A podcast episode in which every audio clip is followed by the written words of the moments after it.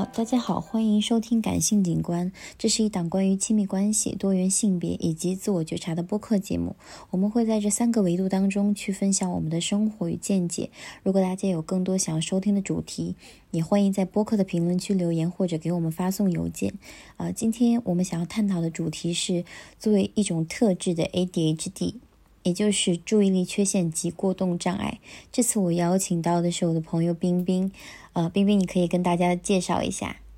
Hello，大家好，我是冰冰。然后我现在呢是一个呃南开大学，然后大三在读的大学生。然后是大概在前段时间去有检查过，就是关于 ADHD，然后就确诊了自己是确实患有 ADHD 的。然后也是在朋友圈也有分享自己的一些经历，然后我也有在小红书分享我自己的一些相关经历，然后就这一次想和大家来分享一下吧，然后也希望大家能够对这个病有更多的认知，或者是说能够帮助到大家解决一些生活上的问题。好，那我们可能要先跟大家就是简单讲一下 ADHD 它是一个什么样的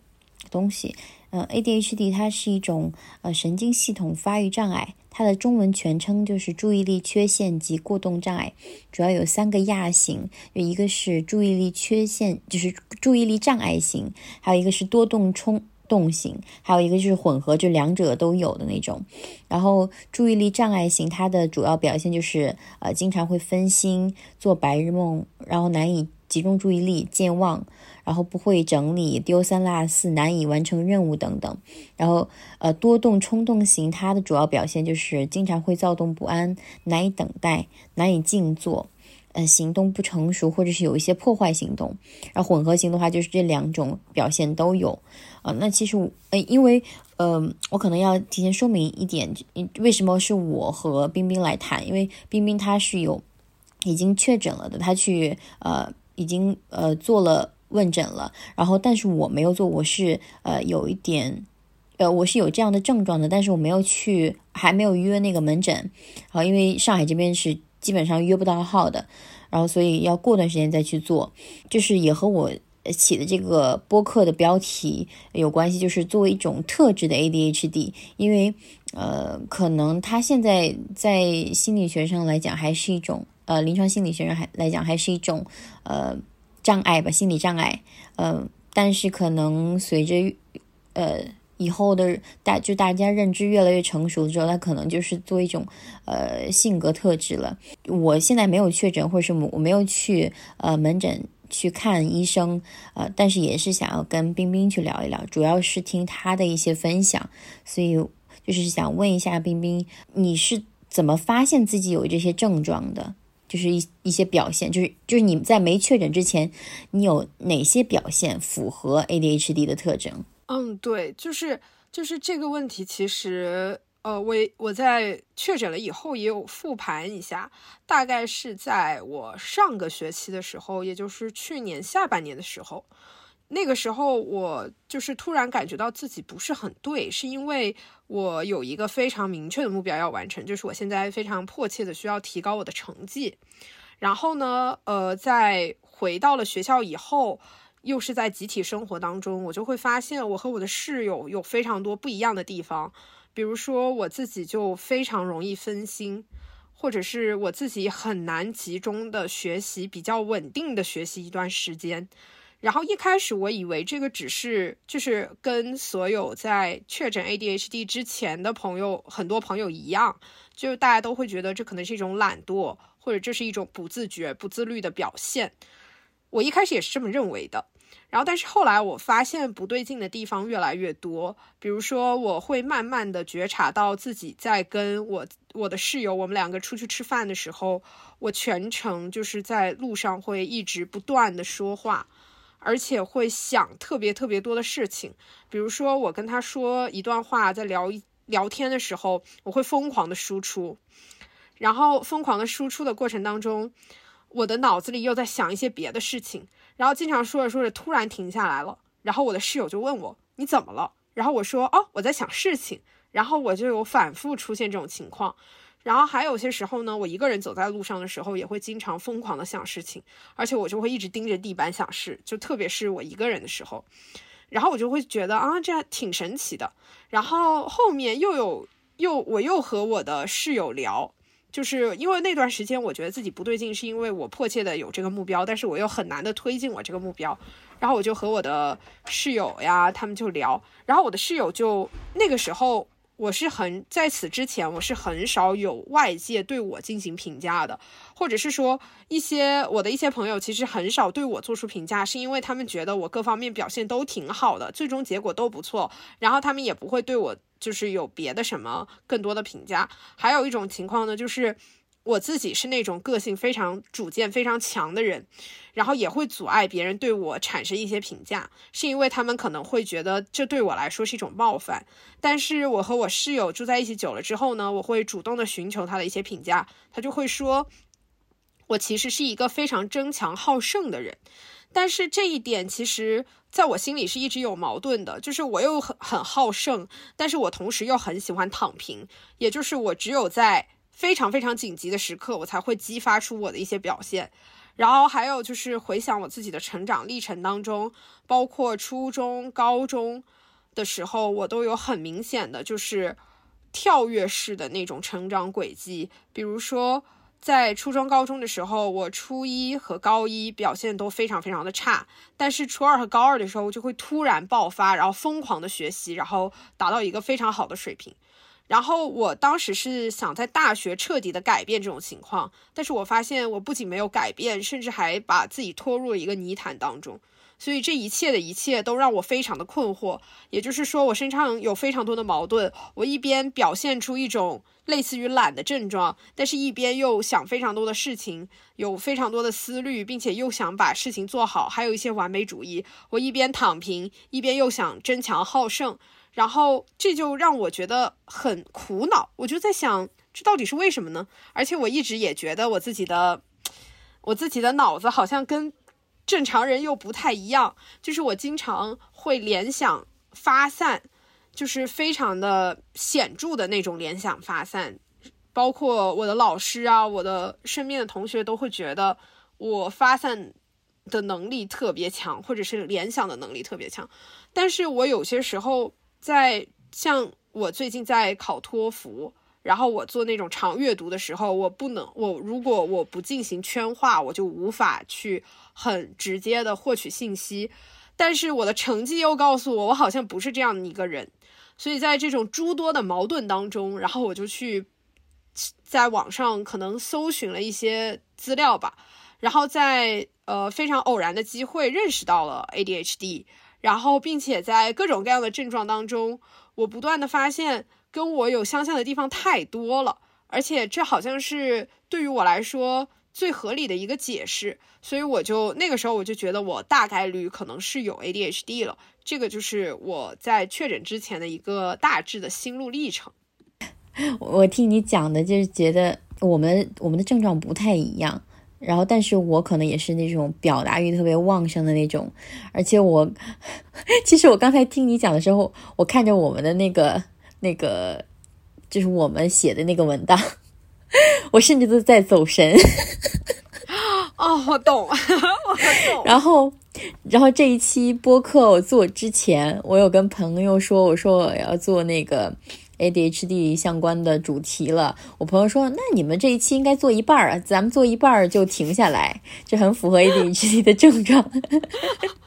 就是他也不会完成这件事情，然后或者是讲着讲着，我们就发散到其他的那个话题上去了，就是聊的特别分散，因为。我我了解到 A A D H D 也是在和朋友聊天的时候，就是因为我每天要发很多很多朋友圈，呃，极客或者其他社交平台，然后我朋友他们都会觉得你为什么可以同时经营那么多的社交平台，不管是国内的还是国外的，然后甚至你每每就是每一个社交平台的内容就是都会同步每一条，然后。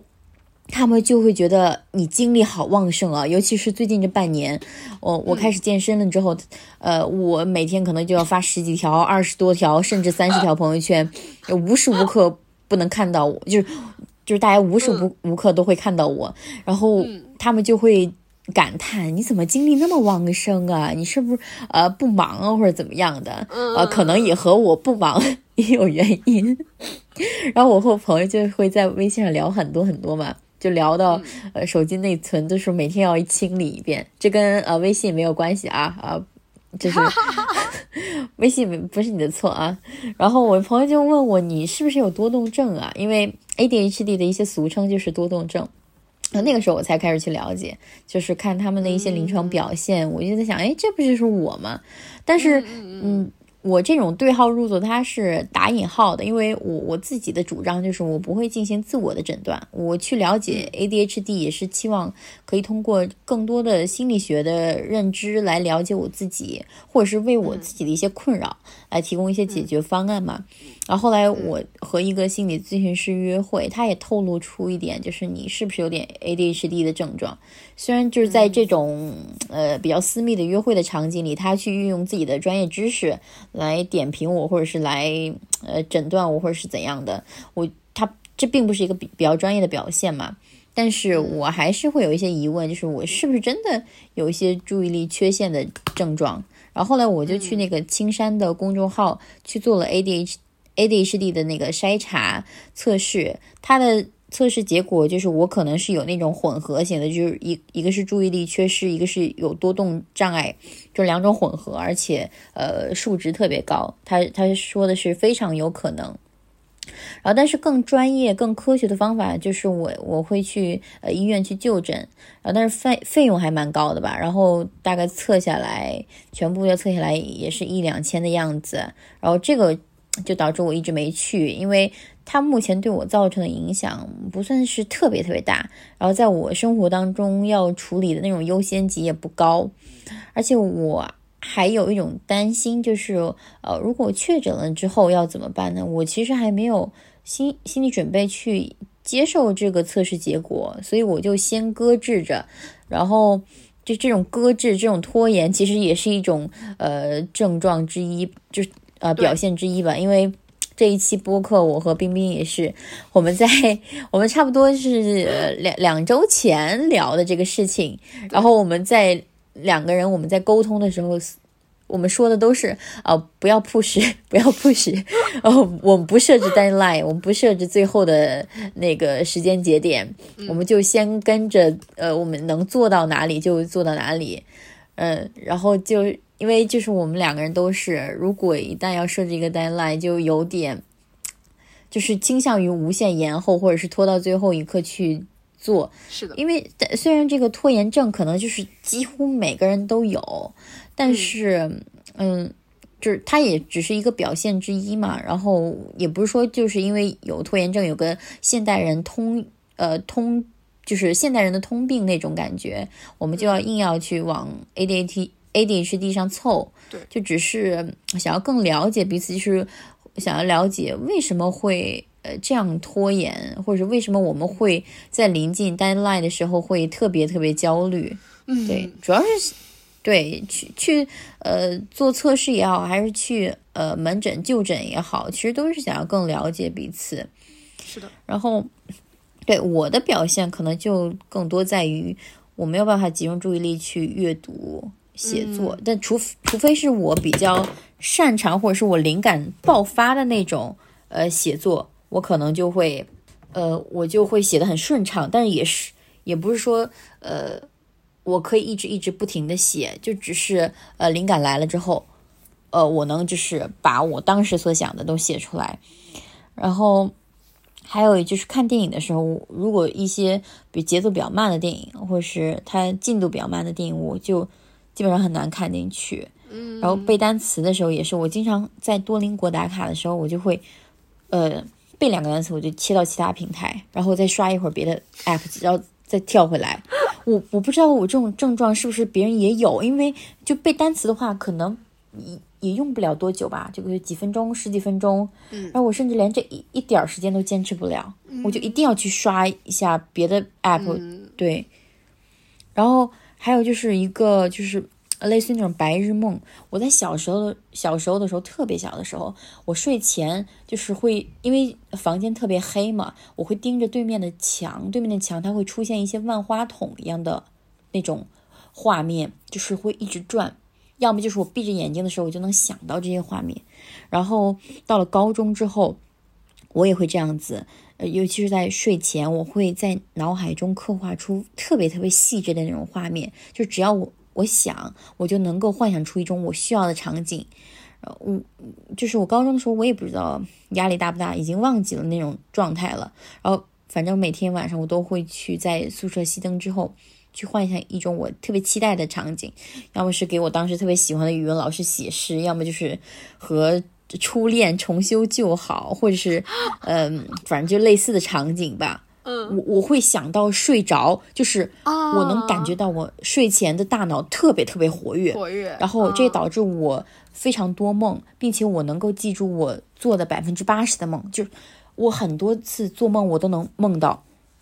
就是后来在。就是大学大二之后，我越来越焦虑那段时间，这种症状就特别明显。我还会经常记记录我的梦，就是都能凑成一种特别长的那种推文，因为我能记呃四五个梦，特别特别长，对细节都知道的。然后第二个表现就是我没有办法长时间等待，就是呃，尤其是超过五分钟、十分钟，我就就特别坐立不安，我就一直呃在就是觉得有个事儿在等着我。我就没办法做当下的事情，然后比呃，比如说可能甚至连寄个快递什么的，如果快递员 跟我说他要上门了或者怎么样的，我这几分钟我就没办法去工作或者怎么样的，我就非得等到他来了之后，我把快递交到他手上才 OK。嗯，然后就是呃，如果我等的时间太久的话，就是这个这个事情还不发生的话，我就会特别的。就甚至都会有一种狂躁或者是很暴躁的一个状态了。然后第三个就是第三个是最困扰我的一点，就是我感觉自己非常易怒，就是就是在一些很就大家看来就觉得呃这种小事有必要生气吗？呃，然后或者是一些很无关紧要的事情上，我会突然一下子就情绪就开始爆发了，就很激动很崩溃，然后我。我当下是感受，就是感觉控无法控制自己的情绪，我会特别大声的跟别人讲话。就比如说，有些出租车司机他会让我说，呃，我要去的地方，他他让就是我说出来这个位置了，我让他导航，但是他呃不想导航，他就让我说具体的什么多少号多少弄或者是怎样的，我就会大很大声的说，我说。这个地图上没有，不是我不想说，我当时的心里就是，你为什么不相信我？你为什么不在你的手机上去导航一下就可以找到？反而反而就是要问我，就是你明明自己可以解决的事情，你为什么要来找我？而我没有办法给你解决，我当时会特别表现的特别特别激动，就是，嗯。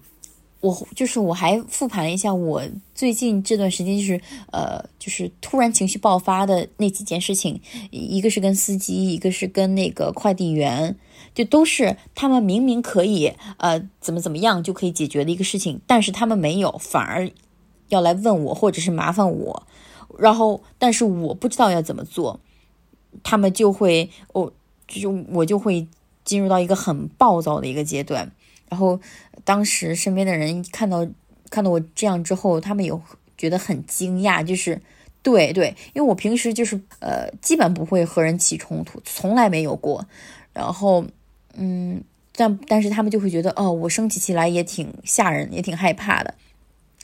就是我甚至还有点怨恨我我父亲的那种感觉，因为他在我眼里就是这样的一个人，就是经常暴躁。就是我不知道是有什么问题，我我就感觉我好像是遗传他，或者是我是跟他学的，我就有点讨厌变成和他一样的人这种感觉。对，所以这也是我的一个表现。嗯，但是因为我现在还没有确诊嘛，我只是，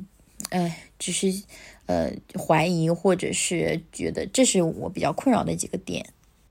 我觉得就是很像很像，就是你刚刚说的这些。就是在我身上都有都有，就是几乎一样的表现，就是包括情绪无法控制，包括疯狂的发朋友圈，就这些全部都是我的症状。就是我的朋友也都会说啊，你怎么每天发十几条啊？就是我之前就是我。就是完全撒开了发，就是一天二十条，然后后面就是慢慢才就现在就是用别的方式来排解这个，反正就是一定要有一个方式去排解我自己，然后包括这个易怒我也会，就特别是我和。我和一些就是也是在这种就是一些场景下，就比如说我也会遇到那种出租车司机，他就不愿意导航，我也会很生气。就是我觉得他就是我也不知道为什么，我就会一下很生气。还有一些时候我出去旅游的时候，我会因为一些小事就突然爆发我的脾气，就非常非常。愤怒的那种，就是我妈当时跟我在一块儿，然后我妈当时看到，她就说：“我觉得你生气好恐怖啊！”她就这么跟我讲。但是就是我之前在她，就是她觉得，就是她眼里的我一直都是一个那种，就是那种很和事佬的那种感觉。但是，但是他第一次看到我就是那么生气，然后我当时就我也我也不知道为什么，我突然一下就非常非常生气，而且。而且就是生气到就是会流泪的那种，就我也不知道为什么就很难以控制，就这些其实都是我有的这种症状。然后刚刚刚刚波仔说到，就是我是什么时候就是认知到我自己和了解到 H A D H D 的时候，我突然在你说的时候，我想到我当时是在 B 站搜，就是关于焦虑啊、拖延症啊、完美主义的时候，搜到一个就是关于。B 就是关于 ADHD 的一个呃，他已经是一个博主了，就是他现在已经是一个专业的，就是讲 ADHD 的博主。就这个人他自己的一个 TED Talk，就我当时去看了，然后我就发现哦，可能是这个问题。然后我还去他的官网和他官方的 YouTube 看了，然后他官网也贴了很多那种呃大概三五分钟的那种讲解，然后还有一些非常短的测试，我觉得还蛮有用的。对，就是那一个是让我第一次就是非常呃科学的认识这个问题吧。对，就我觉得可能会对大家也有一点帮助。对你，你刚才讲的那个，我就是就是生气那个事情，我真的完全有同感。呃，我一开我第一次发现自己呃会突然生气，突然控制不住情绪，是在和我妈吵架的时候，就是她问了我一个问题，或者她在质问我的时候，我。回答不上来，或者是我觉得他完全在污蔑我，我就会一下子火就上来了，然后我就会跟他，因为可能就是正常的，就是辩论也好，还是吵架也好，可他都不会说是一下子就就是音量调的特别大，然后特别大声的两个人互吼，然后因为可能就是我身边的人，他们。就不管是吵架也好，还是怎么样争论也好，也不会这样突然之间情绪就起来了。但我就是这样子，我就是完全控制不住。我当时还以为是因为和我妈的那种关系，因为就是就原生家庭那种关系，我我可能就是很容易激动，就控制不住。然后前前段时间也是和快递员，就是他他明明可以怎么样，但是他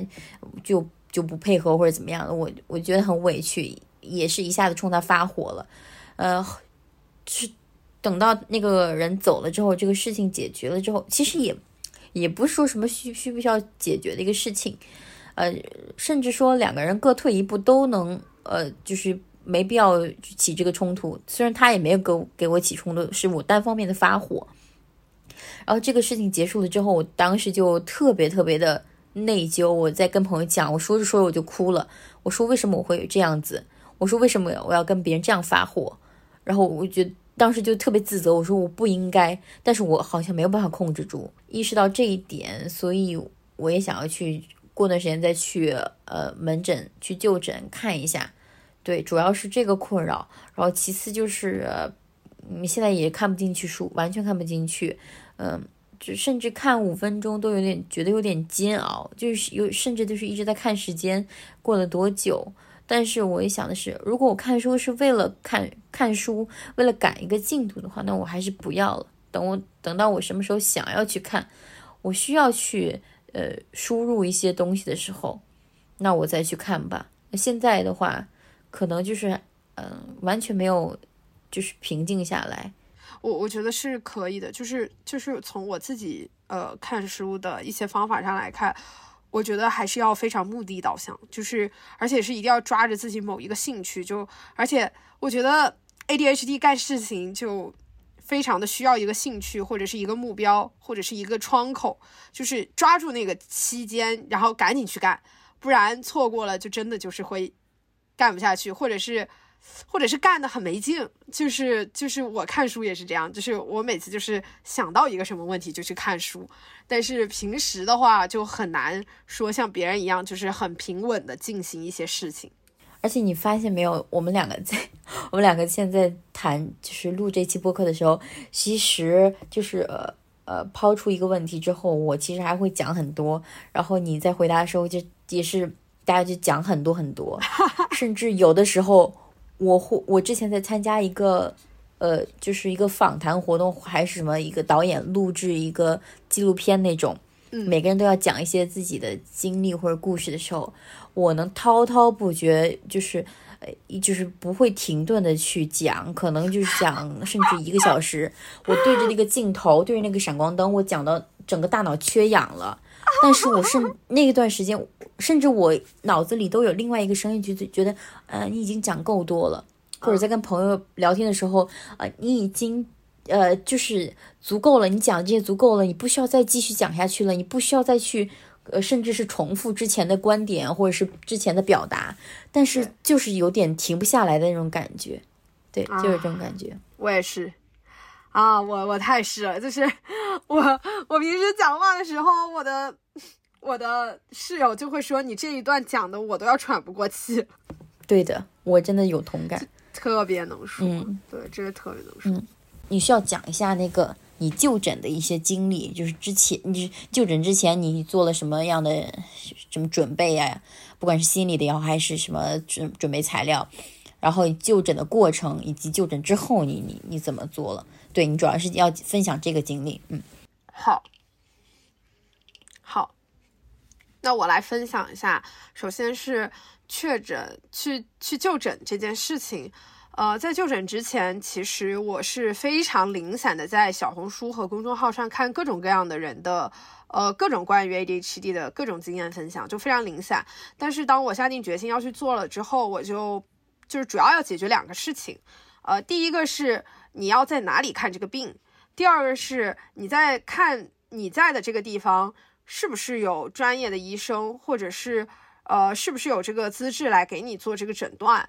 然后再接下来的问题就是你要去做哪些事儿？那我自己就是很直接，因为我比较迫切的想要解决这个问题，所以我就在我学校的所在城市就是天津。那在天津找就是能确诊多动症的医院，我就是直接打开了呃青山，还有就是小红书上会搜就是天津的 ADHD 确诊。那刚好青山有一个那个地图，然后我首先是会去翻了一下地图，地图我就看到了就是天津安定医院可以，然后有一个医生也可以。刚好在我确诊前的一个月还是两个月的时候，然后青山上刚好有一个发了在天津。确呃确诊 ADHD 的整个流程的一个经验帖的分享，而然后这个经验帖类似的经验帖，别的城市的经验帖，其实青山上好像还有挺多的，然后小红书上也有很多，大概的关键词就是你的城市的名字，然后加上多动症或者 ADHD，然后加上一个就诊。或者是呃吃药之类的这种关键词，然后基本上就可以搜到。然后我当时就是去看了那一篇文章，我就是呃完全是差不多按照那个文章的流程做的。首先是呃就天津来说，或者是呃我也研究过深圳的，就是很多呃现在的比较大的这种呃精神类疾病的医院，基本上就是要提前预约，因为 ADHD 目前来讲，成年人确诊还是有大部分是和呃，儿童是放在一起的，或者是青少年放在一起的，它没有一个专门的成人 ADHD，然后也跟 ADHD 这个病有关系吧，是因为这种病大部分都是天生就有的，所以在小时候表现比较明显。那成人的话，基本上就还是会跟这种小呃青少年的这种或者儿童这种放在一起，而且也大概率只有这一类的呃医生才会有这个资质去确诊你是不是有这个病。那这样子的话，其实就是约号非常困难，因为儿童类、精神类疾病或者心理疾病的这种医生其实是非常少、非常稀缺的，大部分都要提前约号，这个非常重要，一定要提前做。那一般来说，提前约号的步骤是有两个，第一个是直接去关注，呃。那些医院的公众号，基本上就是搜那个医院的全名，然后你在微信搜索搜就可以搜到，然后点进去，基本上就会有一个预约挂号之类的，然后基本上是你直接去约那个医生。然后还有一种方法是，天津这边是可以打电话预约的，我是打电话去预约的，然后我个人是会让我觉得，就是我打电话预约会比较靠谱。因为我会觉得，就是人跟人之间的这种交流，会让这个事情确定的比较快，所以我是打电话预约的。当然了，像深圳这种，呃，这种疾病，呃，确诊的话，那个医生我看的那个医院是，呃，深圳的康康宁医院。然后康宁医院的话，关于确诊 ADHD 又不太一样的原因是在成人 ADHD 好像是要去线下拿号的，那这个又是跟医院和医院之间有关系，所以。如果要确定这种区别的话，第一个是你去看有没有经验帖，如果没有经验帖，然后但是你在青山上找到你这个城市这个医院是有哪个医生可以确诊的话，那就去给这个医院直接打电话，直接问医生，或者就是直接问那些科室，或者是问行政相关的，或者是那些分诊台的护士，他们接电话的人，让他去你去问他们，然后让他去帮你解决这个。究竟要怎么挂号的这个问题，然后这个是第一步。首先挂号，在天津的话，我是提前了半个月才挂上这个号的，所以大部分人也要就是提前的做好这个准备。然后其次是就诊之前，你挂到号了，就诊之前要做哪些准备？第一个是你首先要做好自己的发育史的整理，因为。由于 A D A D H D 是一个非常呃天，就是它本身就是一个目前来看是一个天生性的一个疾病，所以说发育史是确诊的重要的一部分。所以你要把自己从小到大的一些相关的表现呢，然后要整理出来。那这些相关的表现一般是你描述它的特质，加上具体的事例，这个是我一般的做法，是因为这样的话不会让。就是这不会让对方，或者是不会让医生觉得很迷惑，因为有些时候你就会，你如果描述他的特质，那这个是非常主观的，就是大家都会觉得哦，只是你这么觉得，但是你一定是要有具体的事例来去佐证你这个东西是真实存在的。比如说我自己觉得我自己可能很拖延，那我可能就会说我大概。什么什么的作业都是在什么什么时候，就是 DDL 大概啊几个临近几个小时才写，然后类似于这种非常具体的症状或者是事例，然后比如说还有我可能生活的比较凌乱啊，或者是我不愿意去吃饭呐什么，就是这种非常具体的事情，我大概写了写我大概分了两大块来写，一方面写的是小时候的症状，就是小时候我觉得我自己。有的一些比较明显的症状，那这些你可能觉得，哎呀，我一下想不起来。那这个时候比较好的办法就是，我当时在小红书上看了很多博主描述自己的一些奇特的经历和描述自己的一些神奇的症状，然后再加上有一些文字分享的经验帖，然后我每次看这个时候，突然就会想到，哦，自己有类似的经历。这个时候你反而就比较能。Call back 你的回忆，那这个时候你就去把它给写下来，或者是你直接去搜发育史，然后会有一些人整理自己的发育史，你可以从他们的发育史中得到启发，然后来赶紧写好自己的具体事例那一部分，这个是一种方面帮你去回忆你自己有没有类似的举动和具体的事例，然后。第二个，这是第一大块。第二大块，我是现在目前困扰我的一些症状，就是因为其实在我整一个成长的过程当中，我发现自己变化还是非常多的。然后在这个变化当中，我觉得，呃，我去确诊是因为现在还有一些困扰我的症状，我可能。需要把这些症状更具体的描述给医生，然后帮他再去做一个具体的诊断。那我就会再写一下目前困扰我的一些症状，然后这两大部分呢，就组成了我的一整个发育史。然后这个发育史给了医生看，医生看完以后，基本上就是觉得我做的还是蛮详实的，然后也能做一个大致的诊断了。然后他看完我的发育史了以后，就会让我去做那个。呃，心理量表的测试，那个量表有五百多道题，就对于一个多动症来说，五百多道题真的非常多。那我是怎么快速的写完的呢？因为我真的有点坐不住嘛，然后我就开始跟旁边的人比赛，就比谁先能写完那个题目。然后那个人其实。就比我很早到那，我都不知道他什么时候到的。但是我坐在那，我就写的特别快，然后就跟他比赛，然后我就超过了他，我就非常的开心，然后我就很快就把五百多道题写完了。然后这个是一部分要做测试，还有一个是。呃，智智力的测试，因为要排除就是是智力问题导致的。然后，因为当时确面诊的时候，医生问了我高考成绩怎么样，我说我高考成绩还不错。然后他就说，然后他知道了以后，没有给我开那个韦氏智商测试。就一般来说，大家都会去做韦氏，可能是因为就是高考成绩比较正常，所以就没有给我开这个。然后他给我开了另一个瑞文，那个可能比韦氏要。题目可能要少一点吧，他就给我开了那个测试，然后还有一个是焦虑和抑郁的测试，然后还有一个是就是直接针对多动症的测试。那整个做下来呢，大概是有我数一下，先是一个心理量表五百多道题，这是一个，然后再是一个智商测试，然后一个精。呃，焦虑测试，一个抑郁测试，然后再加上一个针对多动症测试，可能还有数漏的。目前来说，我就已经做了五个测试了，这些大部分都是量表，然后除了那个智智商测试，那个是做题的，然后其他就是都是量表，然后。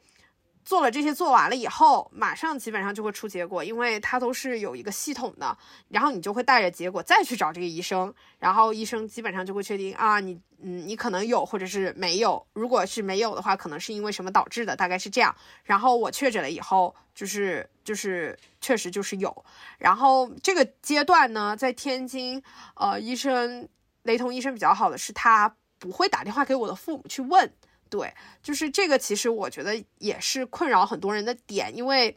呃，现在还有很多医院确诊成人的 ADHD 还是要打电话给父母问的，呃，但是天津的这个医院没有，所以还蛮好的。因为我看了之前别人的分享，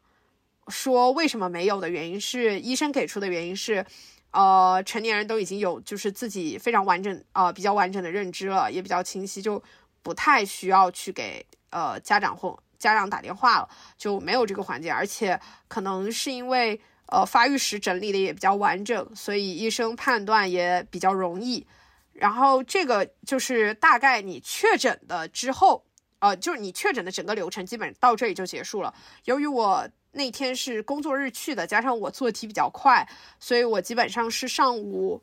我九点半。就诊大概十一点左右，十一点十二点左右就把这一块全部都做完了。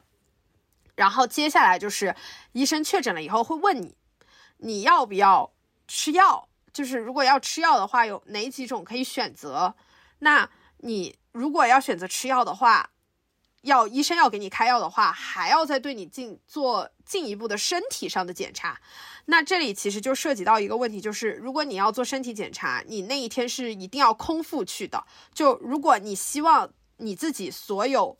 确诊加上开药都能在一天完成的话，那你最好就是空腹去，这样才能保证你可以去马上做这个检测。然后我当时就是空腹去的，医生本来说让我下次再来做这个检查，我跟他说。啊，医生，我知道要开药这个事情，所以我是空腹来的。然后医生就说啊，那我现在就给你开这个检查，你就去检查。然后天津安利医院整个流程也非常的快，然后说两个小时之内出报告也就出了。所以我当时做了心电图，呃，血常规，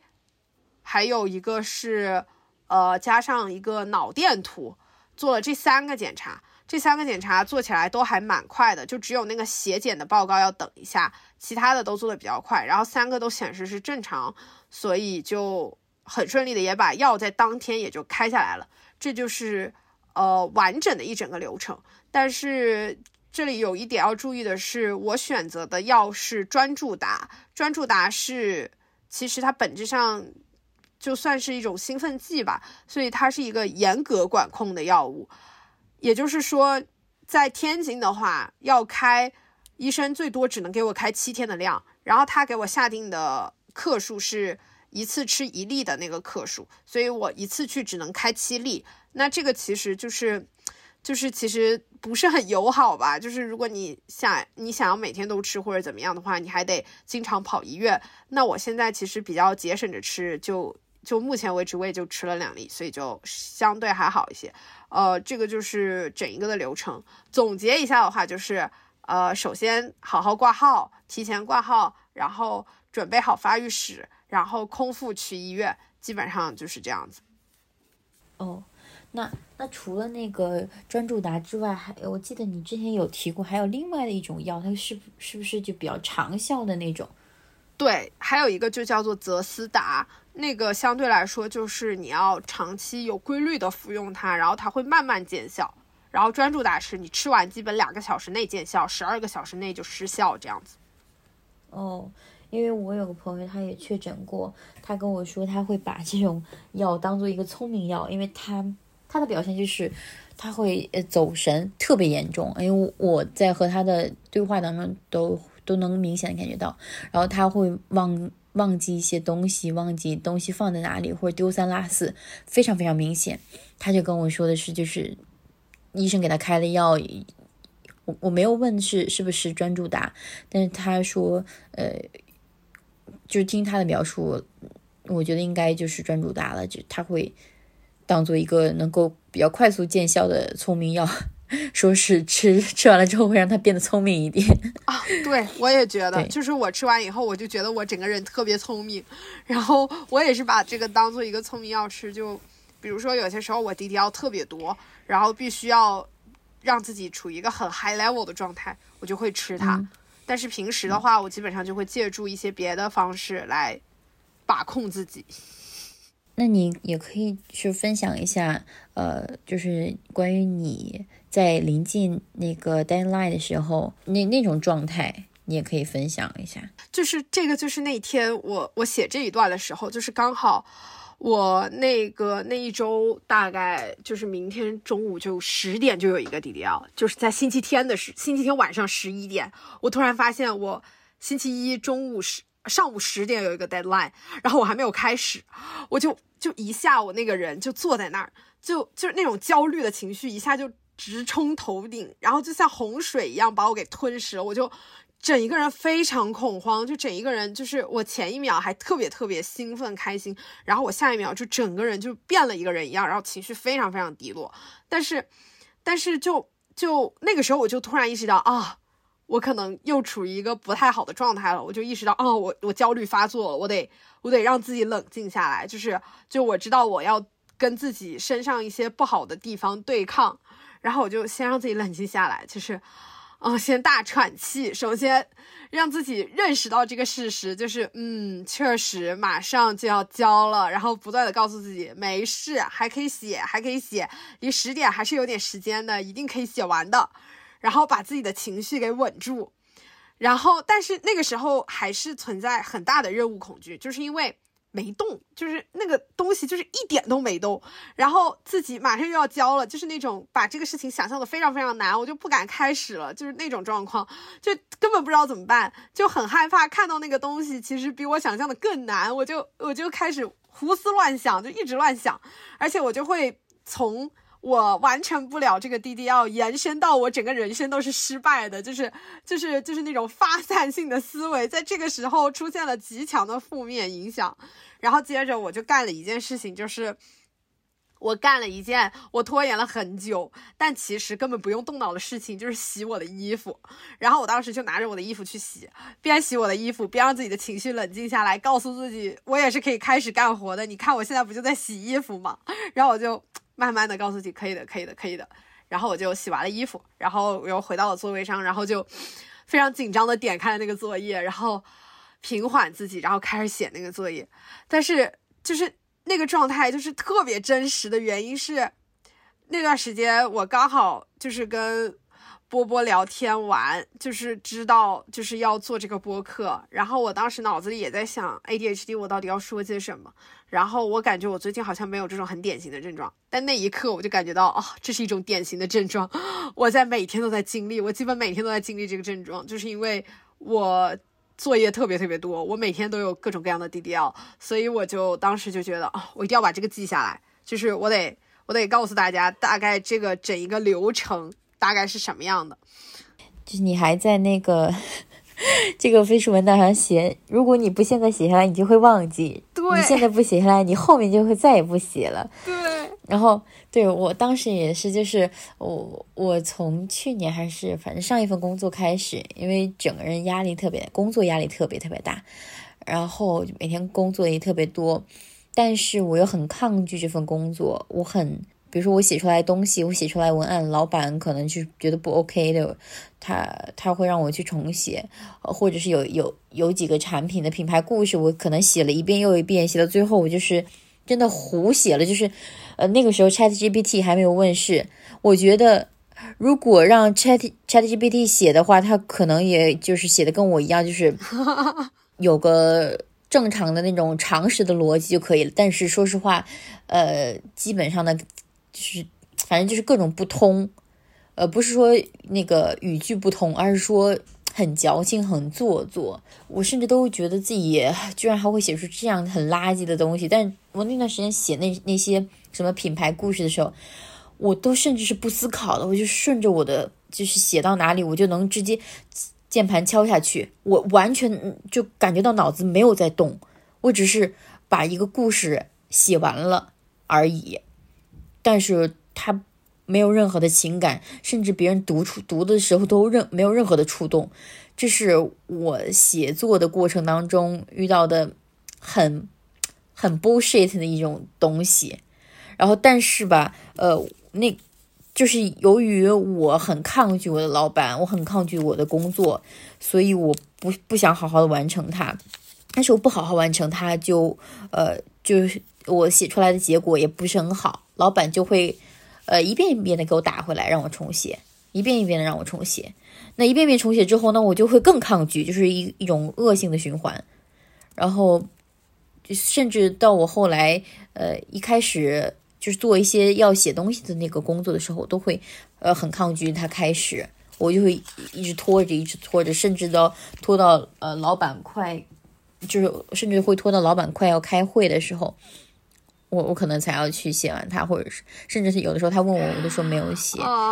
但当然，这是我可能是那是我上一份工作的比较靠后的一个阶段，我就是我已经提离职，然后在交接工作那个阶段了，然后我就。整个人的状态就很，呃，怎么讲呢？就是你拖延，其实也是因为你恐惧，你不想面对这个接下来的结果。就是起码对我来说是这样子的。而且我刚才，刚才我说着这段经历的时候，我差一点就忘记我下一句要说什么了，差一点我就停顿下来了。就是你懂吧？我太懂了，我太懂了。就是我经常，我经常跟我朋友说的一句话，就是我现在就要说。如果我不说，我就要忘了。你让我说，我也是。我是我现在就是最近这段时间也是，呃，最近这段时间表现比较强烈，就是我经常说着说着我就忘了，我就呃，或者是不是忘了，是我走神了，我我的思绪已经走了。对对对对对，我不知道我走到哪里去，但是他我我的那个大脑已经 已经不思考了，或者是在呃放空了。对对，就是很很突然。我也会这样，然后我我经常这样，然后我自己的解决办法就是我自己会开倒车，就是我会从我现在这个点，然后去想我上一个想的点是什么，然后上一个想的点是什么，然后一直追追追追追到可能前到前第四五个点的时候，我突然发现哦，我是在这一个的时候想到这一个的，然后我就找到了那个点，然后我又把它给找回来了。就我经常就是就是我说忘什么东西，我就会跟我朋友说，我说你刚刚说什么来着？我你说那个的时候，我想到了一个事情，但是我现在忘了，然后我就会让他重新说一遍，然后他说的过程当中，我就会想到我原来要说这个，就这些问题就是大大小小的，有的有的确实挺困扰的，有的就还好，然后所以我就想问一下，就是嗯，冰冰有没有一些呃应对这些呃困扰的一些做法？因为我们不可能每天都要靠吃药，就还是要自己去找一些方法。对，就我自己总结了一些，就第一个就是应对启动困难，我觉得特别特别有效的办法，就是逼迫自己趁热打铁。就是我觉得我每一次启动困难的原因，都是因为我拿到任务了以后，我就我就会，如果我那个我在拿到任务的那一刻，我不把那个任务打开，或者是我不进一步去想我到底要干嘛的话，我可能十天以后还停留在原地。所以我的办法就是，我每次被派到一个作业或派到一个任务，首先我就开始拆解，我就说，嗯，这个任务我需要做什么，然后要找什么，然后在拆解的过程当中做一些非常非常基础的工作，比如说找一些非常简单的资料，然后给一些自己启发的点，然后这个时候。就是你就会发现，在这个时候，你就很自然而然的开启了这个事情。开启的时候，你在拆解的过程当中，就会把你的这一个很大的任务，非常非常的。就是把它很细化，然后细化了以后，然后即便你这个时候停止了，你下次再开始的时候，你面对它，至少我哦，我面对它，我就不会再有恐惧感了，是因为我会觉得，就我心里给自己一个暗示，就是觉得啊，这个这个事情我已经开始做了一点了，现在做其实没有那么困难了，我就会给自己这样的心理暗示，然后我也很吃这一套，所以往往就是逼迫自己趁热打铁，然后开始了一点以后，即。即便我现在只开始了很小的一点，或者我只做了很简单的一部分，但是我要再次开始它的时候，或者我要重启这个任务的时候，我就会变得非常容易。所以其实总的来说，它是一个减轻自己恐惧感的过程。然后这种放在实际的场景里，就是比如说上课老师布置了一个作业或者布置一个任务，然后布置完了以后，我就。下课了，然后我就不会走，我就会在那里把这个任务给拆一下，或者是能写多少写多少。这样的话，其实我下次再回去做的时候，就其实就非常容易了，然后也不太会有拖延的情况。是因为其实这里又利用了 ADHD 的另一个特质，就是 ADHD 一定一旦开始一个事情，或者是对一个事情非常感兴趣的时候，他就很难停止，就会疯狂的做。所以我觉得这个是一种。呃，去减轻启动困难的一个办法，然后还有一个就是刚刚说那个，就是我当时在面对那种很焦虑的那种情绪，并且我会把这个情绪一直发散到我的人生都很失败这件事情上，就其实是自己在就是负循环当中，就一直把自己给往死里绕。但是我觉得这种的情况，其实首先是要你。首先是自己就是要觉察到我是在负循环当中的。哦，你就会发现啊，原来我我自己把自己往里套，呃，不是这个事情，就这个事情的真相不是这样的，这个事情的真相只是这个 DDL 要到了而已，它跟我是不是一个失败的人没有关系，就是它就是这一件事情不会决定我的人生到底是成功还是失败，就是不要去想，不要去给他做一些无谓的情感附加。就是一定要告诉自己啊，没事，只是负循环而已，只是情绪而已，这不是事实，这不是事实。然后就会发现，哦，原来我自己有一点情绪过激了。然后这个是，这个是一个情绪猛兽，不要不要不要不要被它吞噬，然后慢慢的走出来。然后接着就是用积极的方式去打破这种负循环。就是我刚刚用的比较常用的一种方法是先深呼吸，先深呼吸，告诉自己要冷静。这件事情一定会解决的，没关系，我们慢慢来。然后，如果这件事情有启动困难或者很难开始，你就找一个你手边随便什么事情，你先去做。然后你把自己放进一个做事情的状态当中，你就会发现啊，这种状态慢慢找回来了，慢慢找回来了。然后，并且在做这个事情的时候，暗示自己，就是我一定可以做完的，我一定可以做好，没事，我一定可以，嗯，然后就会。很容易的去把你真正要做的事情拿出来做，这个时候就是也消解了一些那种悲观负面的情绪，然后让你真正的去面对这个事情，然后并且去完成这个事。然后接着就是，如果自我暗示不管用的话，我就会去找一些很固定的解压的出口，比如说我自己解压的出口就是看塔罗的视频，就是那种类似的塔罗的视频。我最受用的点就是我是一个那种。就是这可能要寻找到自己的特点，就是我看这种塔罗呀、星座呀、MBTI 呀这种什么东西，我都只听好的不听坏的。然后每次就是听到那种好的，而且就是它这有一些玄学在里面，它又是给你一个未来的预测，它就会告诉你啊，你未来的人生哦是光明的，然后你未来的人生一定可以有很好的发展，你接下来一年势如破竹什么什么什么的。然后我每次看到这种东西，我就会觉得我可以的，我可以的，我熬过这一。我熬过这呃今天这个任务，我熬过去，我就可以，我就得到了一个很大的进步，我就可以在这接下来的一年怎么怎么怎么样，然后就是给自己一个非常正向的激励和暗示。我觉得这个时候最最需要屏蔽的就是一些负面的声音，就比如说我我小的时候，我父母看到我这样子，其实有些时候他们会在这个情况下会说：“哎呀，我让你写了，你不开始写，你看你现在开始着急了吧？”或者是。哎呀，你看，我就知道你会这样。你看，你写不完了吧？哦，就这种，就这种，一定要远离这种情绪，一定要跟那些你一定可以说那些一你一定可以做做得完的那些人在一起，或者是你现现在就需要这个声音，你就把自己放进这个纯正向的声音当中，因为在负面的。我觉得再负面的声音，就是就我而言是对我无益的，就除了加重我的焦虑以外没有用。所以我这种时候都会把自己放在一个非常正向的一个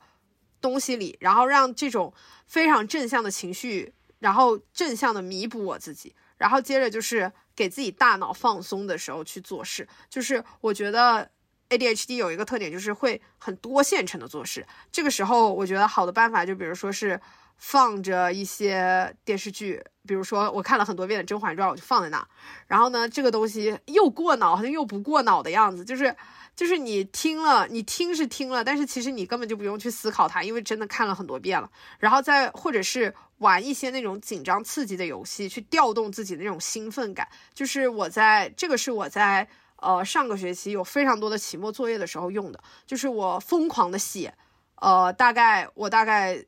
就是白天就要交一个 report，然后也要写很多内容，然后我那个我前一天晚上我通宵，然后我就疯狂的写一个 part，我就给自己，就是我觉得 ADHD 还有一个特点就是他会去很急切的去完成一些任务，我觉得最好的办法就是你用一些很小的目标激励你自己，我就会把一个 report 拆成好几个部分，我说我写到大概多少字几分之几，我就我就奖励自己一个什么东西，然后比如说我那一次就是我自己。呃，写了很长一段，然后我就说，那我玩一盘蛋仔，然后我就玩蛋仔派对。然后蛋仔派对是那种又不用什么脑子，但是又很紧张刺激的，就是很能够活跃我的大脑，然后又可以让自己放松。然后接着就是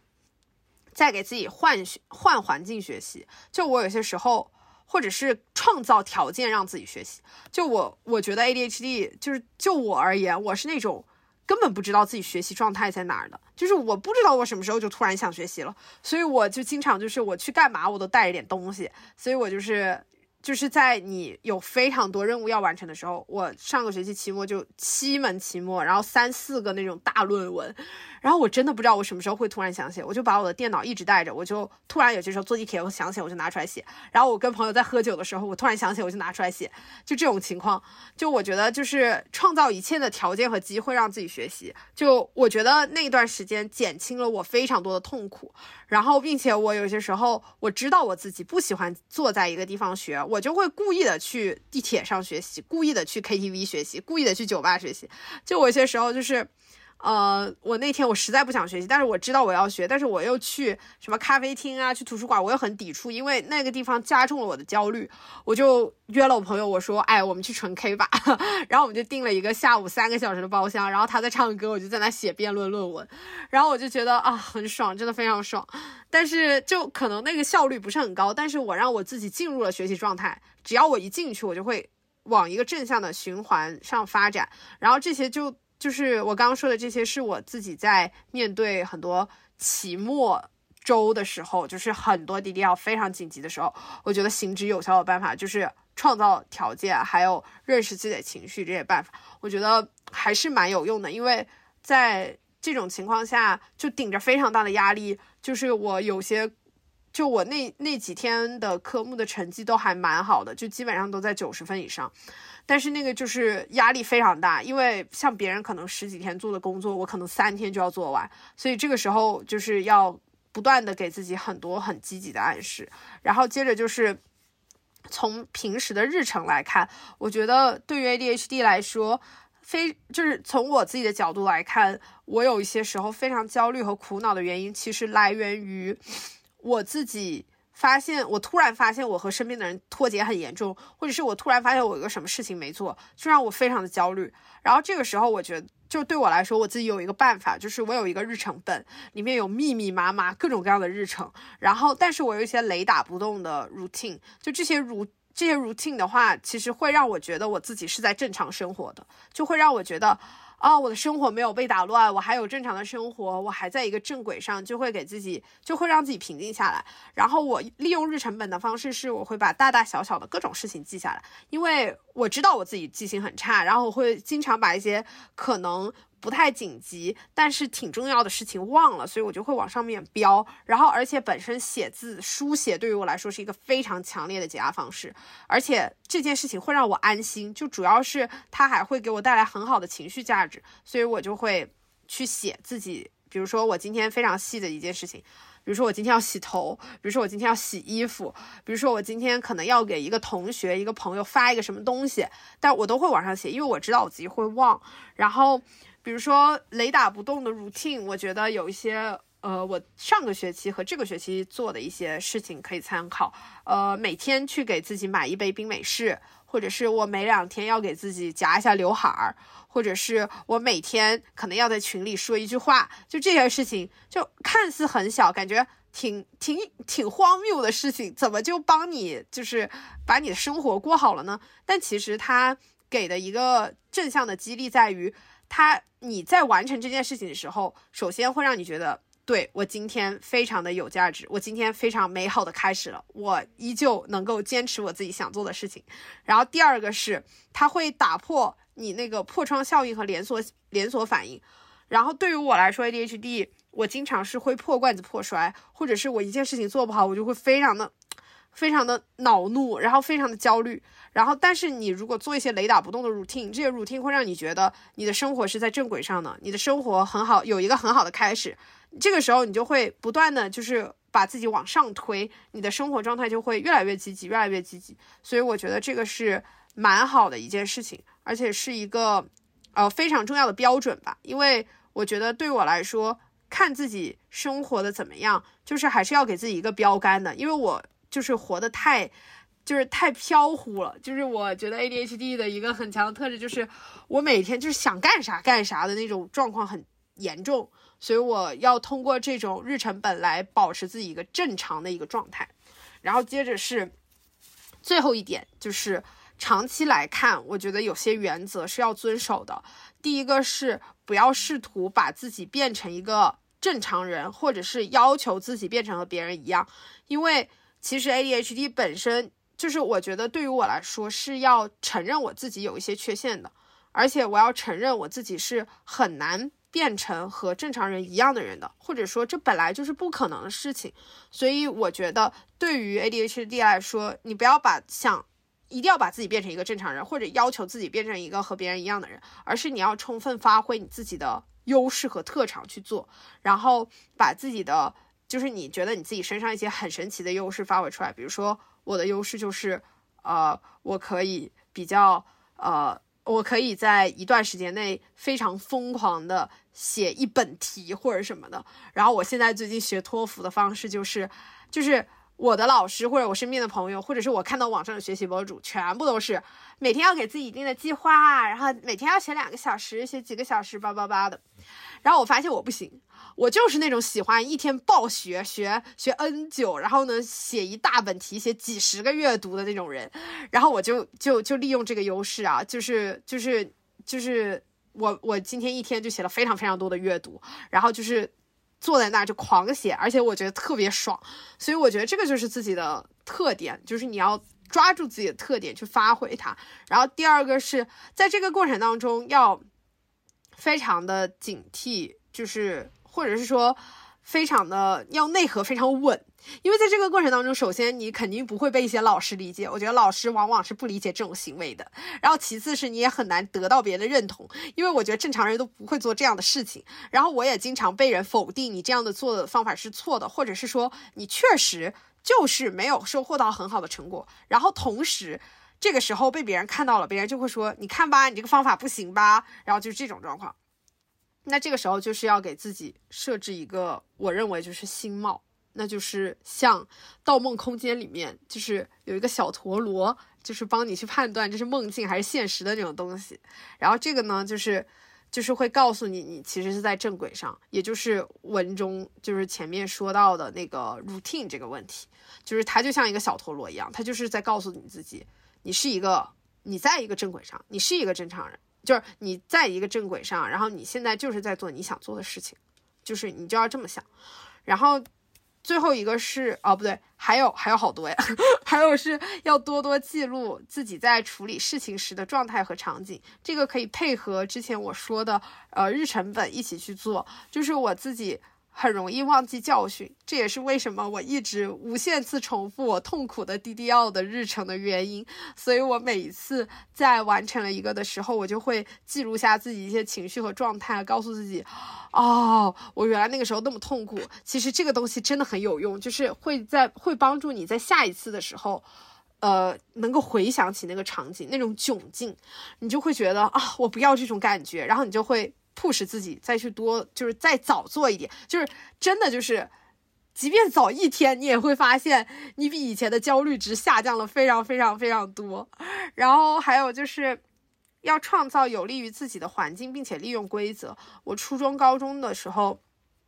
还有大学，现在我反复利用的方法就是，我会在每个学科当中去创造和挖掘自己喜欢的部分。但是这个我觉得工作当中也是可以的。就是我在实习当中是做也做到了的，就是在关于初高中、大学里面的话，就是我在每个学科怎么挖掘呢？比如说，首先我可以挖掘这个老师身上有没有我喜欢的特质，然后接着就是学科当中和我自己身就我自己每天生活中关注的事件。也有一些关联的地方，或者是这个学科的一些思维方式或者考核方式，我很喜欢。就通过各种各样的角度去挖掘自己喜欢这个东西，然后通利用这种喜欢的多巴胺来督促自己更好的学习它。至少我这个学期是的，就我这个学期和上个学期，就是我挖掘到喜欢了的，我成功挖掘到我喜欢的学科，都最后考试都拿的分数都特别高。然后接着就是。呃，我觉得 ADHD 还有一种方法是，不要单纯的只做一件事情。如果你想把一件事情做好，其实可以利用 ADHD 很发散的特点，就是你用素养提升的方法去做事情。这个我在高中的时候也特别受用，就是首先是从生活中感兴趣的事情延伸到你的学科研究，这个时候就会反哺你的学习。还有就是在探索一些事件的新角度，然后来提升素养。然后或者是看一些你感兴趣的电影啊、纪录片啊，也可以。我觉得这些就是让自己上瘾的一种办法，就是利用 ADHD 又很容易上瘾的特点，然后去找到这些让自己成绩变好的切口。所以我觉得这个就是呃一些利用规则方面的东西。就总的来说呢。还有一些呃，还有一些小 tips，就是我觉得 ADHD 是一个非常需要学会请假和人际相处的，因为我自己其实状态非常的飘忽不定，所以我就其实非常有些时候真的很需要请假，就不是说我真的偷懒，而是我真的需要一个自己空的时间，或者是我真的 DDL 改了太多了，我身体受不了了，然后这个时候请假就非常的重要。那这种时候其实。呃，如果你跟老师稍微关系熟一点的话，你请假来说会比较顺畅一点，就或者是老师也更能理解你一些。就我觉得这是一些小 tips，就是平时也可以去，就是多和老师交流，而且多和老师交流的时候，也会发现其实自己会更喜欢这个学科，而且并且你还可以用一种道德绑架的方式让自己学得更好。就我经常用的办法就是，我跟这个老师很熟，然后我就会道德绑架自己，说我一定不能考差，然后我就会考好，就是这个样子。然后最后来说，就是最后总结一下，就是确诊 ADHD 呢，其实只是辅助自己进行自我认知的方式，它不是让我们在做一个正常人和在做一个病人之间做一个选择。然后这个是我当时确诊完了以后一个以后一个很重要的点，就是因为我在过去没有被确诊的日子里，其实。我觉得不管是我还是大家，其实都有一个和他相处的办法，只是说你现在你现在不得不确诊，一方面是发现你和他相处的办法不对，或者是你相处的办法中总会有一些磕绊到你的地方，所以我觉得去确诊其实是一种方式来改善和完完善和改进自己和这个疾病相处的办法，而不是说让你彻底的。成为一个新的人，彻底的成为一个病人，就不是这样子的。它其实是一个辅助的作用，所以我觉得大家还是应该比较客观的看待，就是疾病这个标准。然后就是每个人，其实我觉得或多或少都不是一个正常人。这个正常是打双引号的，因为社会总是会给正常人制定一个很标准的规则，或者是。很很严格的一种标准吧。就是比如说，你可能每一个都达到六十分，你才能算是一个正常人。那我觉得其实，嗯，大家要非常客观看待这种标准。一方面是，首先没有没有没有一个人是所谓的正常人；其次是这种标准，嗯，本质上对于对于自己来说，或者是对于一个人来说，也不是那么重要。就是我觉得其实还是要想好自己和这个世界的相处之道，而不是把自己变成一个标准的人。对，然后再更乐观化的看呢，ADHD 其实也离天才更近嘛，对吧？然后就疯子天才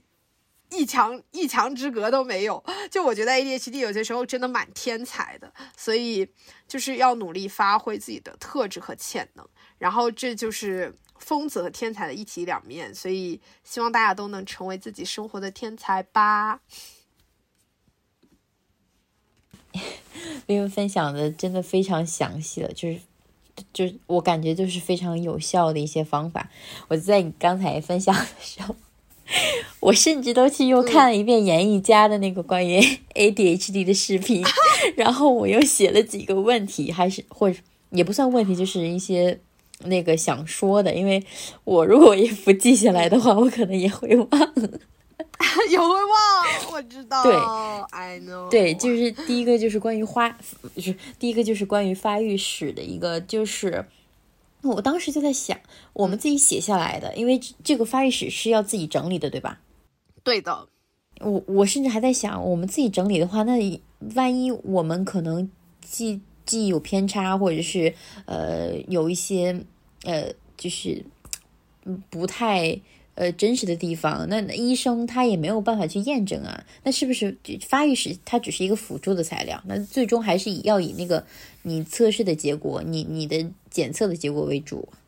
嗯，我觉得其实就是我觉得好像这几个没有符合主之分。我感觉其实就是每个的每个都还蛮重要的，只不过就是有些人可能呃发育史不是那么全，或者是呃。医生看着也比较糊涂，可能就会以别的更参考为重。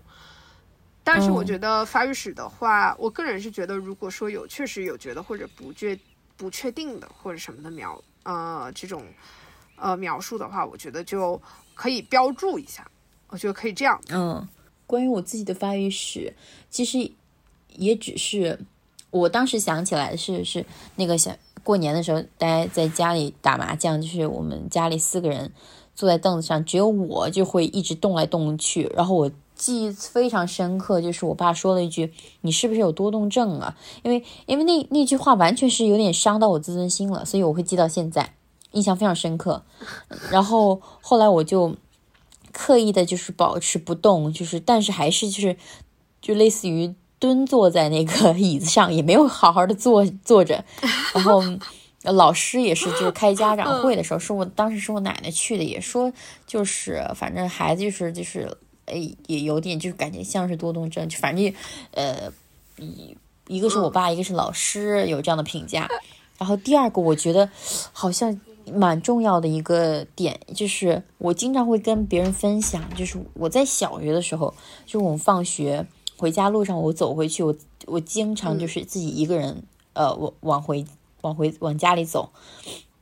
然后我在就是经过我们我们村的那个有一个桥上的时候，我那一瞬间我就在思考，我说我说这个世界是以我为主角的吗？就是我当时小时候看电视剧嘛，就是都也知道一个电视剧它有一个主角怎么样的，然后其他人都是配角。对。我当时就在想，哎，那这个世界是不是也是这样子的？就我我是这个世界的主角，然后其他人可能他们在他们的世界里是他们自己的主角。我当时就在想这个问题，就其实我现在在回看这些问题的时候，我在想，哦，这个问题其实已经偏向于哲学的一些范畴了，对吧？就思考我是谁，我来自哪里了。然后，但是那个时候我小时小学的时候，我就在想这个问题，然后，呃。我真的就是这个些思考，因为那个小的时候会觉得很新奇这个想法，所以我就会怎么讲呢？就就记到现在。而且我从大学了解了哲学的一些那个议题之后，呃，课哲学的一些课题之后，我就觉得，嗯，我当时的一些想法，非常偏向于哲学的一些发问了。然后还有一个就是我在小学，就是小小学到初中，因为都是我自己上下学嘛，就很少有就是有人小伙伴一起大家一起走。我就是特别孤独，我就会在上下学的路上自言自语，就是模仿我们。比如我和小伙伴的某一些就是对话的场景，或者是一起玩的一些场景，我会模拟一个情景出来，我就自言自语的去说话，甚至我到现在，是我到现在都是这样子，我可能会模拟一个场景，我自己去自言自语去讲，去去呃，甚至呃，我前段时间在回家的时候，呃，我我在路上。然后不小心自己说出声音来了，然后后后我后面还有人，我就赶紧假装呃拿起手机在打电话，我就真的 就是从小到大都有这个习惯。我觉得也可以就是写到我的整理到我的发育史当中，就是确实对跟我平时那些表达欲呃也有关系。包括我刚刚才还在想，我说我在恋爱当中非常粘人，就是我有非常大的分享欲。也不是因为我我我我多缺乏安全感，也不是说我多依赖别人，只是我想我有非常大的分享欲，非常大的表达欲，而这个人我认为是可以接住的，真的，对，所以，所以我就在想，就是可能也是和我的这一些特征有关系。然后我我还想起来我们之前聊的一个问题，就比如说，因为我们两个人，或者是呃。怎么讲呢？起码是我，我发现自己有一些特征的时候，都是朋友提起来的。然后，嗯，他可能就是因为都是关系特别好的朋友，就随便开玩笑都无所谓那种，所以他们直接说，呃，你是不是有呃多动症啊？我其实都无所谓的，我甚至还很高兴。我说，我说，那我去了解了解。对，但是如果对于一些不算那么熟的人，然后你观察下来，呃，也也不是刻意观察，就是。嗯嗯，有留意到他也有这样的特征的话，那我们要怎么跟他们沟通呢？就是，就是觉得你要不要去呃那个门诊看一下，或者是你要不要去找一个咨询师聊一聊？啊，就是我觉得就是一般来说，我觉得就是往往不会，他他往往不会只觉得就是，或者是你往往不会只是通过一些他很。多话或者什么去感觉他是多动症，就是我觉得我身边遇到的一些，就是其实伴随两个症状蛮明显的，包括我自己，就是伴随焦虑和抑郁会比较明显，就是或者是有非常强烈的完美主义倾向，然后或者是我觉得这个人可能确实有点多动的时候，像我，我觉得就是我最近觉得我身边有一个朋友很多动。就是我跟他关系也比较好，我就会直接开他玩笑说多动症，然后，然后我每天就会跟他科普各种多动症的症状是什么样的，然后，但是我觉得如果跟相对不熟的人的一个办法就是，呃，说，哎，我最近了解到就是一个那种什么视频，然后感觉就是还蛮能解解决你的一些问题的，或者说，哦，我觉得焦虑和完美主义这种问题，可能你可以看看这个视频啊，或者什么，就大概是用一个。更权威的人去帮你说话，就是这也不会让对方觉得很冒犯。就这个是这个这个做法，我在什么时候实践过呢？就是 我之前失恋，就是我失恋，就是我很难走出那个情绪的漩涡。然后我的办法就是，我我是一个学术失恋派，就是我会找非常多的学术资料，或者是网上那种非常权威的各种各种人。就是那种 relationship 相关的，就是亲密关系相关的那种非常学术性的人，他们他们去讲的那些东西，我通过他们讲的那些东西来指导我走出失恋。然后这个时候，我其实当时刚好看到朋友圈有一个人跟我一起就是在 suffer 失恋这个事情，但是呢，我跟他关系不是很熟，然后我就想，我就很想就是跟他交流一下，或者是我又很想帮帮他的那种感觉，而且他是个男生，然后我就感觉，因为男生可能和女生，就是我觉得有些时候，就是我可能就是处理关系上，男生女生处理的不太一样，所以我又会觉得我用对待女生那种方式对待他可能会。可能会就是不是很合适吧，然后我就想了一个办法，就是啊，我看到你好像很难过，然后我就给他发了三个视频，一个是 TED Talk，一个是呃演艺家的视频，然后还有一个是那个啊，还有一个是谁的来着？还有一个是绿色的姐姐静的视频，就是这三个视频，然后我就说啊，我我我也经历过这个事情，然后我觉得他们说的方法特别有用，而且我觉得他们说的特别好，而且很科学，然后也不是一家之言，就是都是有科学依据的。我觉得你可以看看，就大概是这样。然后对方也很欣然的接受了，然后也表示就是非常有用。就我觉得这个是一个比较好的办法，就是借呃权威之口，或者是借呃这种科学的。语言，然后去跟他表达这种东西，就是也不用说什么，我觉得你怎么怎么怎么样，只是说，呃，可能这些是一个比较好的方法，或者是以一个啊，我最近也在了解，或者是啊，我最近其实也受到一些这样的困扰，就我看这个还对我启发蛮大的，就不知道对你也有没有用，就是大概抱着这种心态去，或者是用这种话术 可能会好一。嗯，对，这种表达方式也是一种没有攻击性的，或者是嗯，不是暴力沟通了，就是。呃，比较暴力沟通就是你你你一直说你你你你怎么着你怎么着，就是在评判别人。那如果说从我来开始的话，我觉得我认为，或者是我最近也也怎么怎么样，就是对对对，就是这种方式会更温和一点，也比较容易让别人接受。然后我刚才听你讲的，就是就伴随焦虑和抑郁的，呃，就是情况蛮多的，因为我我最近就是。我最近这半年多啊，从今年年初或者是去年，去年那个冬天开始，我真的就是，呃，我我好像是朋友圈里说的最多的就是两个词，一个是孤独，一个是爱，就是 非常的困扰我的两个课题。因为我这半年多，就是在我没有恋爱之前，我都是特别，呃，孤独，特别呃难过，就是经常会。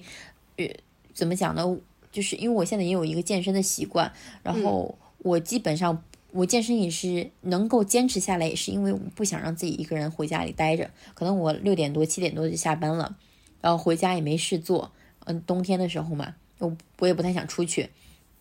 我所以我就去健身房，然后我一定要就是待到比如说八九点钟的时候，我再回家。那可能洗洗漱完了之后，就是再稍微再躺一会儿就睡着了。嗯，我不用是自己待呃好几个小时，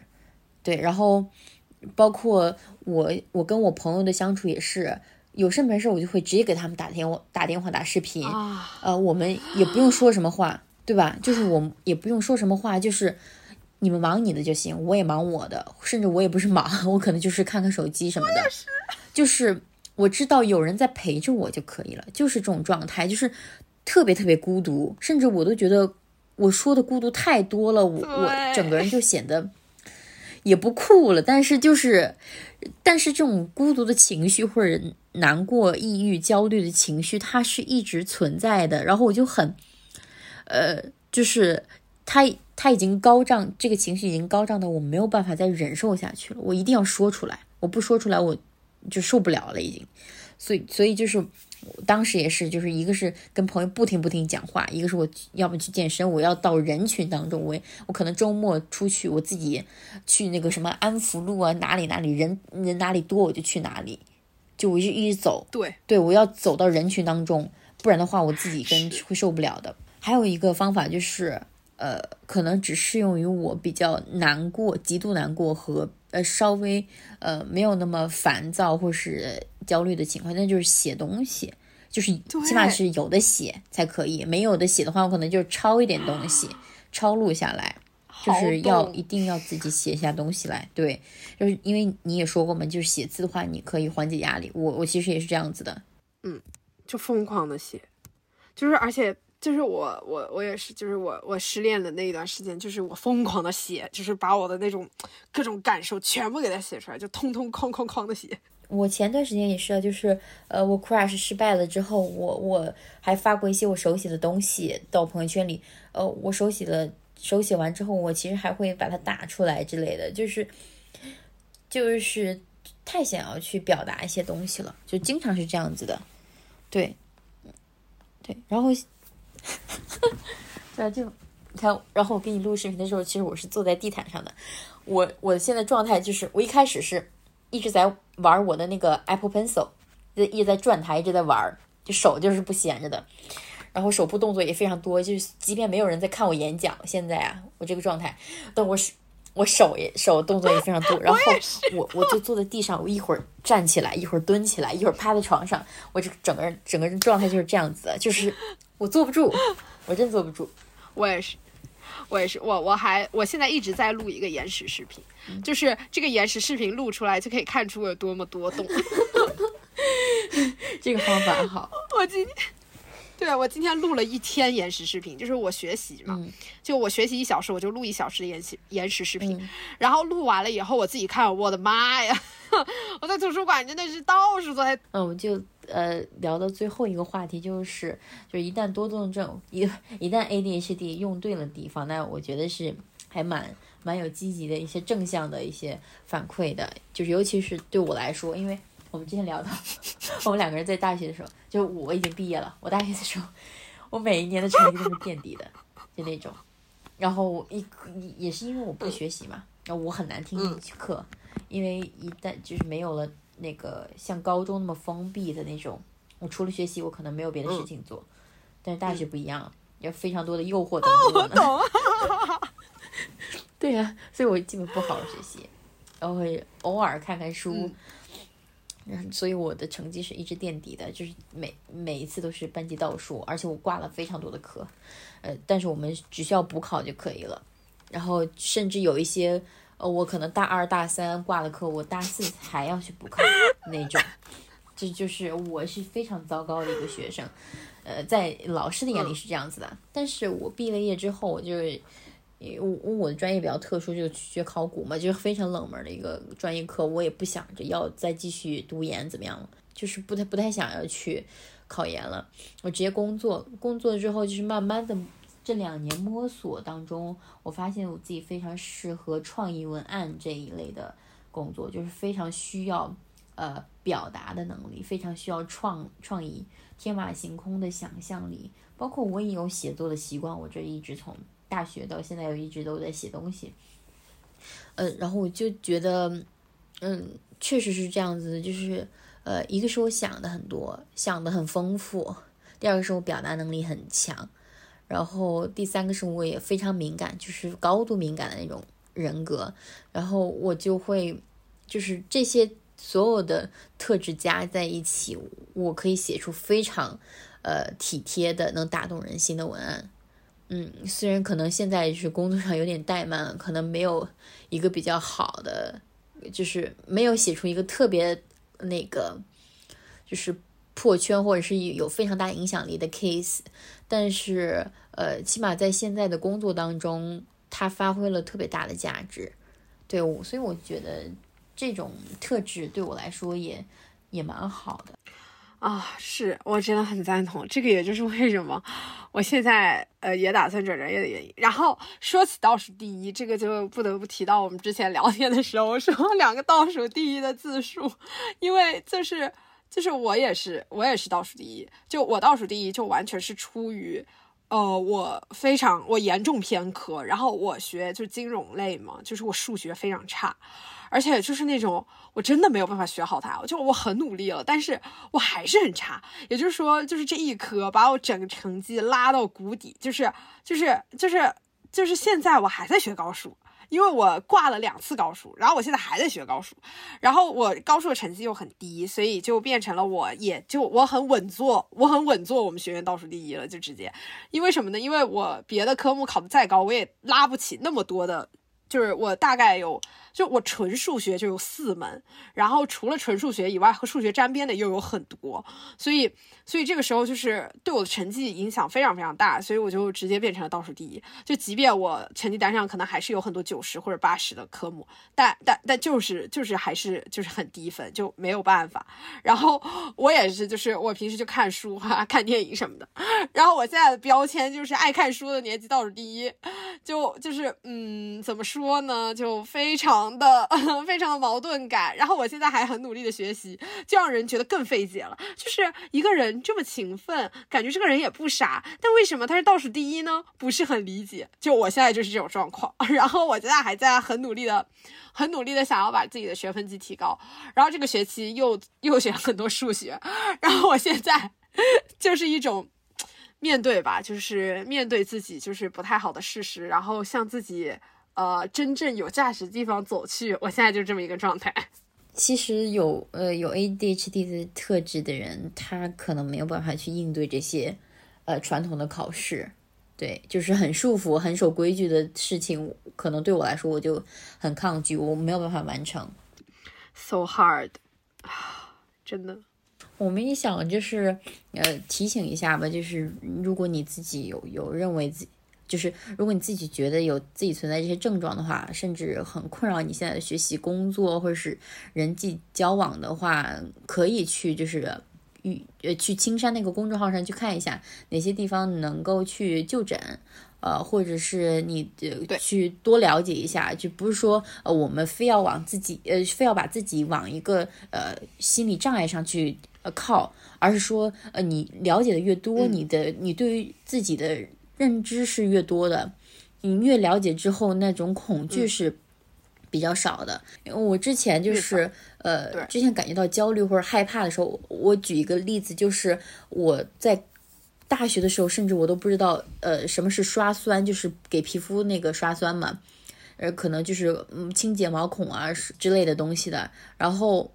我就一开始没有做好功课，我就盲目的去刷酸，就是因为它。它会有那个水杨酸，它会有一些破坏性嘛？它就是强度太高或者浓度太高的话，或者是你经常频率太高的话，你可能会破坏那个皮肤的屏障。对我用连续用了可能呃三四天之后，我皮肤就开始过敏变红了，非常敏感。我甚至就是风一吹就疼，流眼流眼泪，就是眼你眼泪是咸的，流到脸上它就会特别疼。我当时，我当时。呃，就没有过多的去了解这个是怎么引起的，我这个皮肤屏障受损，我还以为我是碰到了什么，就是呃，就是细菌或者是吃了什么东西过敏的，我当时又特别害怕，我不敢去医院。就是我对医院就很恐惧，我不知道怎么去就医，这个流程是怎么样子，我我害怕花很多钱，就是各种各样的恐惧加在一起，我当时整个人就很崩溃，就边哭，呃，哭着去医院，就是去看看病。后来人家跟我说是皮肤屏障受损，给我开了一些医美的那种面膜，然后和医药膏给我擦，然后跟我说怎怎样怎样做就可以了。然后后来过了就是。呃，我按照医生说的去做了，就就好多了。然后那个那个时候，我我确实是很崩溃的，就是很脆弱，一点点身体上的不舒服需要看病，需要我自己独自去处理的，我就承受不了，甚至要花很多钱。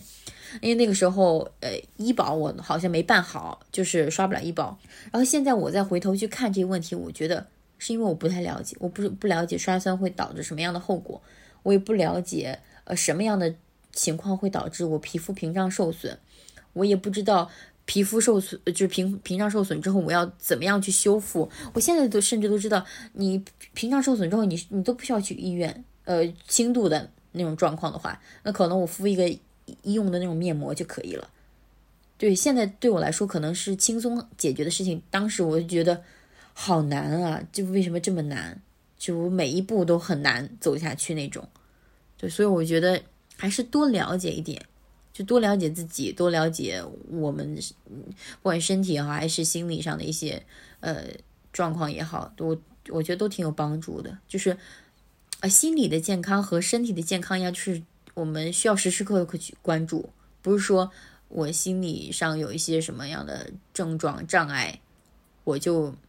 我就是一个怎么样的人，一个不好的人，一个病人或者怎么样的了。我觉得不是的，就是每个人都需要去关注自己的身心健康。差点说着说着又又停不下来了。这期你你甚至还给我点了个赞。对呀，我在刷朋友圈。对呀，你甚至在刷朋友圈，你在那个群里聊天。对，我就知道，我就是对，我就是要这样子。我我我刚才也在和我朋友聊天，我在跟他分享，我现在呃在干嘛？在，反正就是，唉，我都不知道我们这一期能不能结束。还，如果不克制的话，我们可能会一直聊下去。那我觉得，哎，那我们正正题是不是差不多是这样？不知道怎么安定了，我脑子一下子，脑子一下断线了，因为我感觉都聊的差不多了。我们今天就先聊到这里。